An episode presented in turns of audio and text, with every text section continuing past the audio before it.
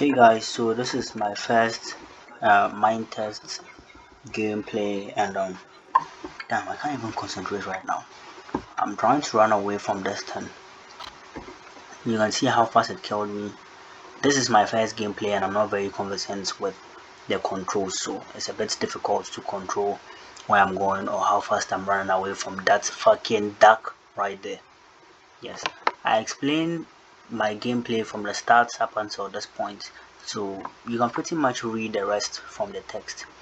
But then i'm just showing you this gameplay to show you how how fucked i was when i say i'm fucked. Yes. So if if i take a look around you can see basically my entire path is blocked. And this is the staircase i was telling you about. You see the staircase here with that? What is that? I don't even know what that is. With that dragon or whatever that is a hippo or something and these are the blockers down there. The white stuff around are the blockers. Would this fucking chicken leave me alone?